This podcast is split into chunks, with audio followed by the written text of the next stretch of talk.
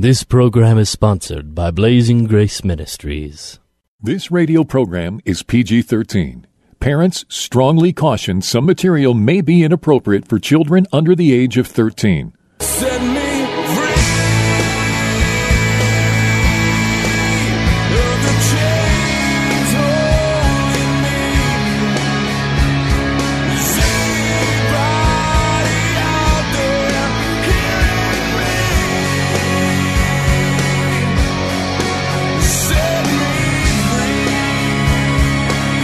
Jesus' mission was to comfort those who mourn, bind up the brokenhearted, proclaim liberty to captives, and open prison doors for those who are bound. For those who want more than status quo Christianity has to offer, Blazing Grace Radio begins now. And here is your host, Mike Genung. Hey, Mike Genung here, and welcome back to Blazing Grace Radio. And so let's jump right in. The National Center on Sexual Exploitation is based in Washington, D.C.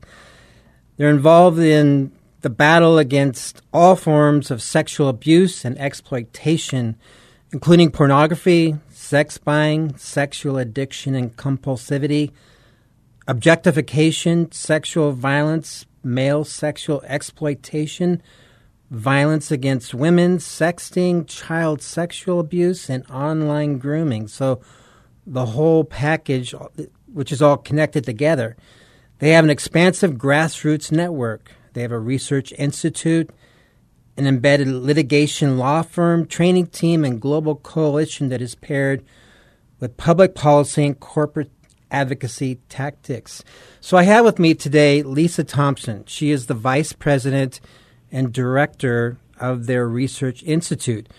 Prior to joining them, she worked with World Hope International as their director of anti trafficking. Lisa oversaw sex trafficking recovery programs in Cambodia, Libya, Liberia, and Sierra Leone.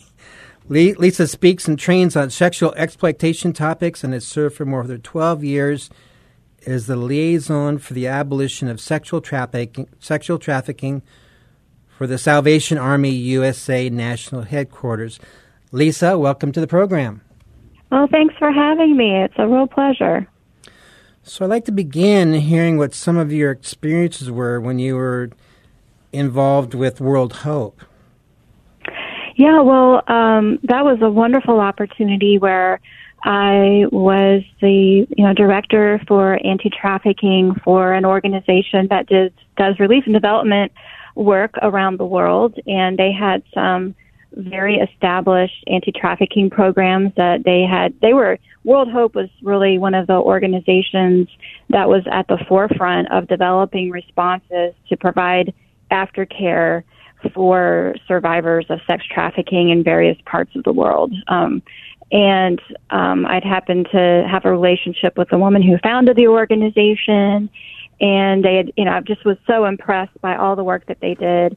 And eventually, um, after a few years of my work, um, I got the opportunity to join them and to be the director of their programs. And I just want to be clear that I was inheriting wonderful programs to administer.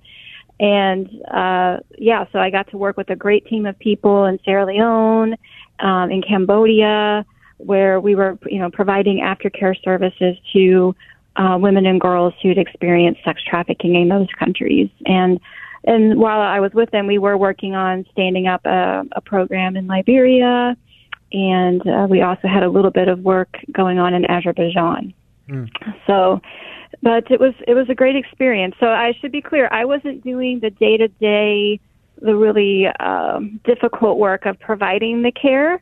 Uh, you know, we had trained um, psychologists uh, who oversaw that work, and then we had in-country staff who had been highly trained, who were working to you know provide day-to-day care for the individuals that were in those programs. And uh, but it was a real privilege to work with them and wonderful to be a part of that that work. So uh, thanks for giving me the opportunity to talk about it. so were they going into brothels or how are they rescuing people in those places? In those situations, um, which one of the things I thought was very pheno- was absolutely phenomenal about World Hope's work in Sierra Leone in particular was they had established what were what they called village parent groups, these were groups where they they uh, World Hope representatives had gone in with you know trained people and trained the local community about what to look for in terms of you know how to identify human trafficking, whether it be labor trafficking or sex trafficking and that created a whole uh, created a network of people who were informed and knew what to be on the lookout for. And so they had done this in multiple villages throughout Sierra Leone. And so therefore when something fishy was going on, when something seemed out of you know, out of seemed wrong, they they knew what to call it, they knew what it was, and they knew who to contact uh, you know, whether it be their local police or some other authority, or they could reach out to World Hope leaders who led the village parent group teams, and um, you know, get get the case reported and get action taken. So World Hope was not doing brothel raids, uh, but they would get referrals from um, you know the authorities, from the police. But they, those police would you know would sometimes be fed information through the village parent groups. Um, so that's that's uh, um, how it worked at least some of the time. Hmm. okay, let's move into your current role with National Center on Sexual Exploitation. Can you tell us a little bit more about what they do and what your role is there? Yes. So you gave a really great intro about what we do. We do really uh, work hard to try to address the full spectrum of sexual abuse and exploita- exploitation issues and show how they oftentimes they interconnect and, and fuel and feed one another. Um, so it means we have a pretty big mission to try to end all sexual abuse and exploitation, which can be uh, feel pretty overwhelming some days. But we do have some core issues that we focus in uh, on a lot. Um, one of them is what we'll be talking about later today, the issue of pornography. Um, but we also do work on combating like demand for paid sex, which fuels so much of the exploitation going on around the world and fuels sex trafficking. We work on sex trafficking related issues and um, issues related to sexual objectification, sexual assault, and so on and so forth. Uh, but the ways that we do that, um, as you mentioned in your um, intro, one of the important aspects of our work is a law center where we bring litigation against typically mainstream companies, but sometimes against companies that you know have their models built um, on sexual exploitation, say like Pornhub, for instance. So we will bring lawsuits against various entities uh, for their role in facilitating sexual abuse and exploitation. Um, and on behalf of you know victims who have had our survivors who've had you know terrible experiences of um, you know say for instance uh, you know sexually explicit images being non-consensually distributed on a social media platform uh, or uploaded to uh, a huge pornography platform you know that kind of stuff is so traumatizing and it's something that they these companies should be held liable for so our law center works on behalf of survivors of those types of experiences to bring litigation against these companies and we're involved in several different lawsuits right now with various eh, other law firms who are part who we're co-counsel with uh, presenting these uh, representing these um, survivors and bringing their claims uh, forward in the court.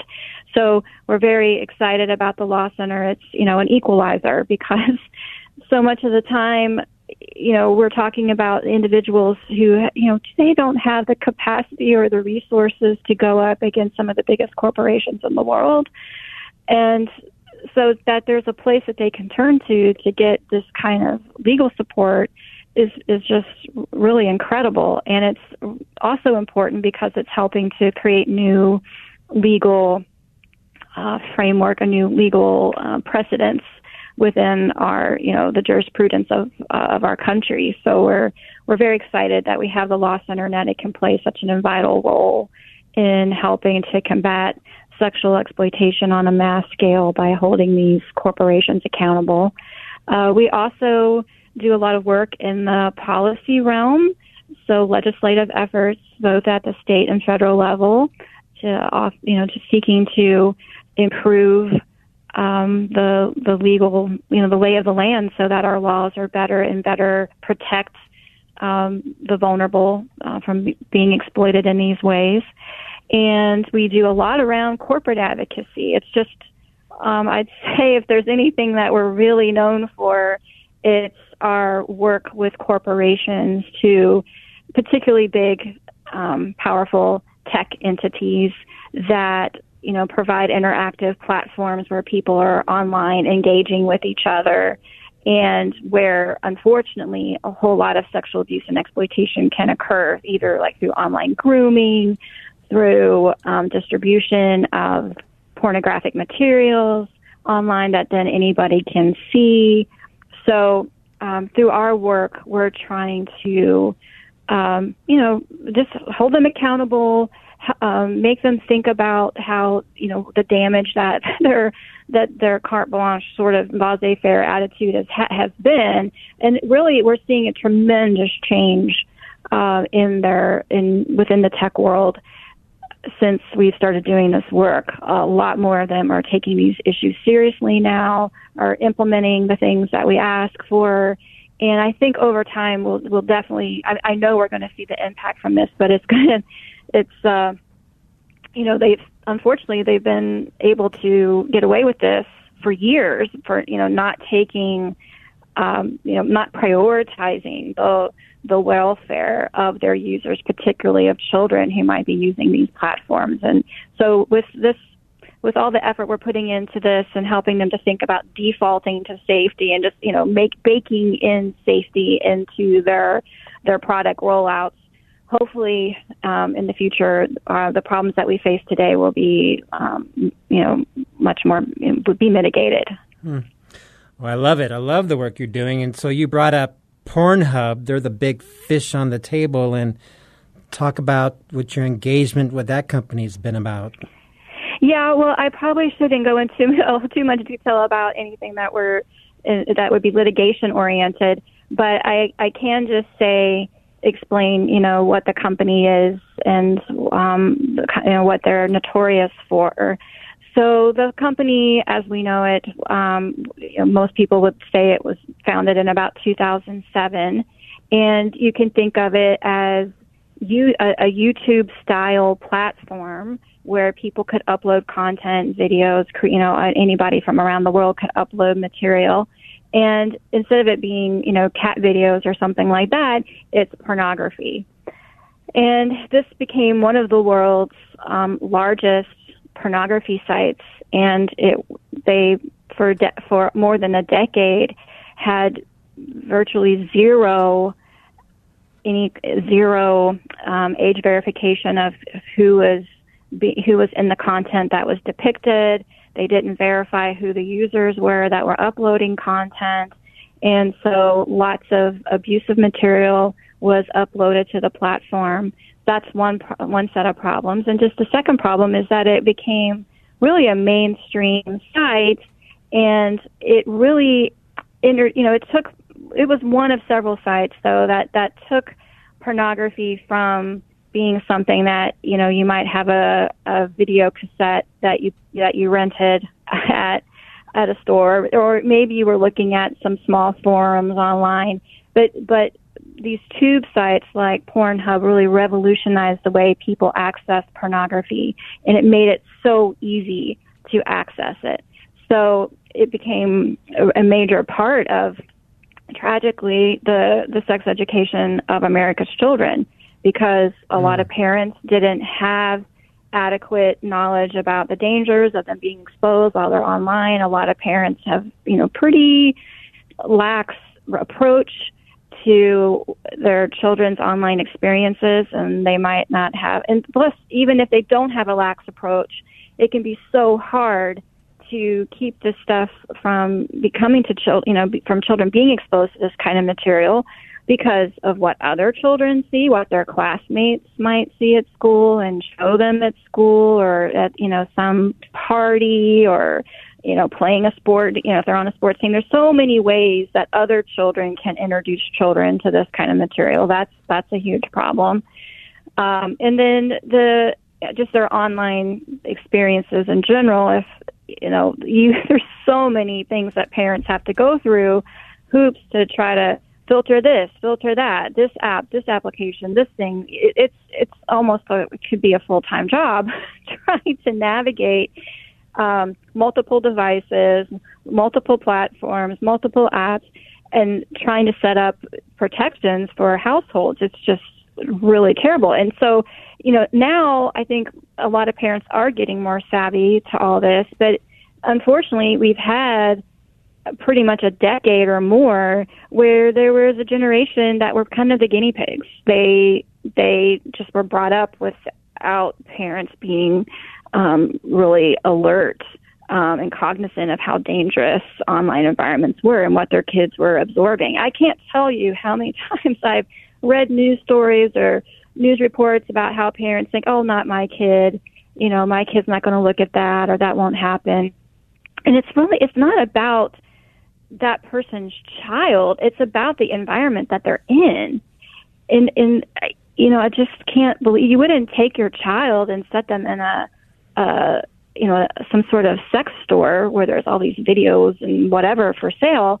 Nobody in their right mind would do that. But yet we give them a phone or we put them in front of a computer and say, go have, you know, have fun online. And you're basically essentially doing the same thing because all that content is there. It's just a few clicks away. And um, tragically, even when they're not looking for it, they stumble into it. And it really can prove life altering for these children. It can forever change, um, you know, what the, the direction of their lives.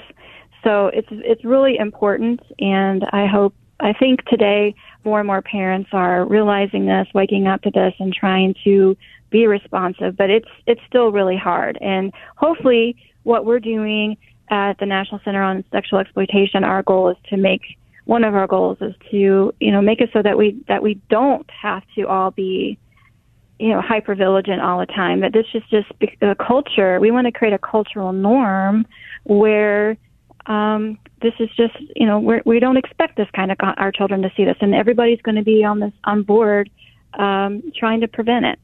Mm. Yeah, well, what we see here is the people who come to us for help. The average age that a man often got hooked first exposure to porn was age eight. So wow. we have the same message that do you do is that um, and it's unfortunate, but we tell parents if your kid is eight and you haven't had the sex talk, it's probably too late. Right. And mm-hmm. what we also see is that uh, more than three quarters of first exposure to pornography happens at home. And exactly what you said, a lot of parents just let kids have wide open access to a smartphone, which is insane. Mm Mhm. Yeah, we just just in the last month um, there was a really compelling story that came out.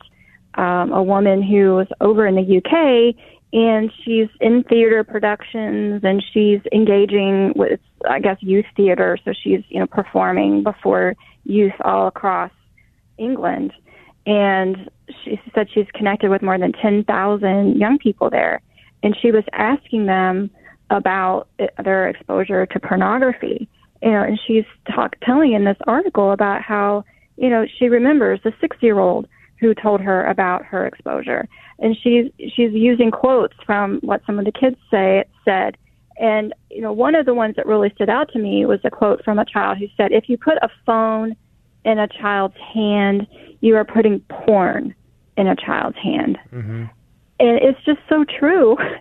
and I, I wish, I wish everybody realized it um, but they don't. And, and unfortunately, you know, more and more these you know, children are going to be exposed. I, I hope that, you know, like what you're through what you're doing, what we're doing, that there'll be more awareness, and uh, with time we can stop this. But for now, we're still in the in the midst of a heated fight to to stop this from happening. Mm.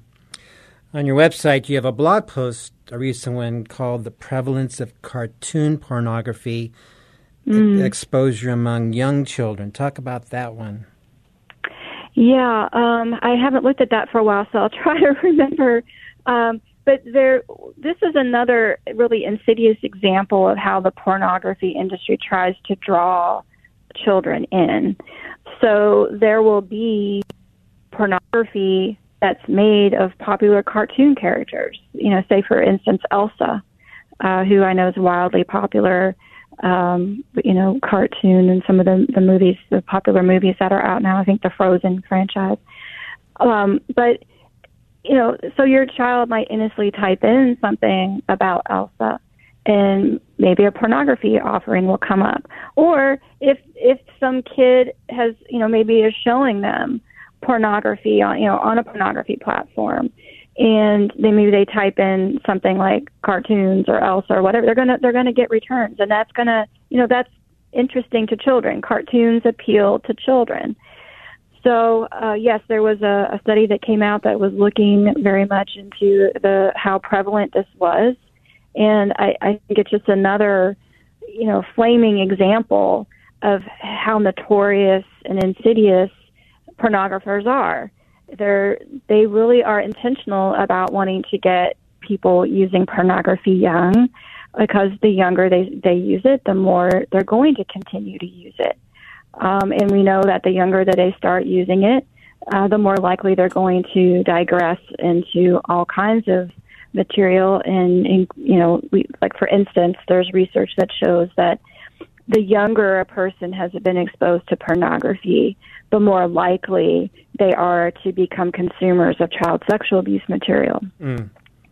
So, um, you know, delaying exposure is really important then, you know, if, because the brain is so young, it's so immature, it's so undeveloped, it doesn't have the braking system isn't developed.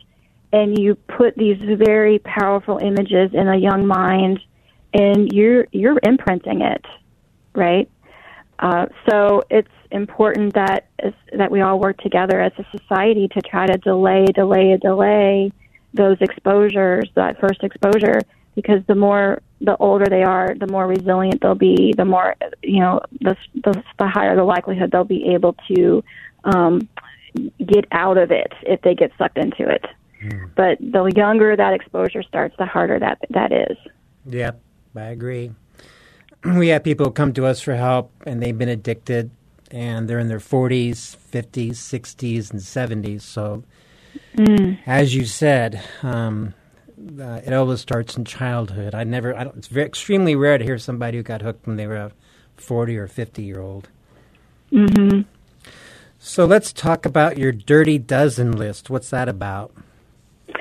Well, the Dirty Dozen list is one of the things we're probably uh, best known for. The Dirty Dozen list is where we name 12 companies, entities. Usually they're a company, not always. Sometimes it might be a government agency or even uh, a state uh, government or something. But it's an entity that we see as having a large amount of culpability in terms of normalizing or profiting, facilitating from sexual exploitation in some way. And so this is really like part of our it's it's within our corporate advocacy uh, approach.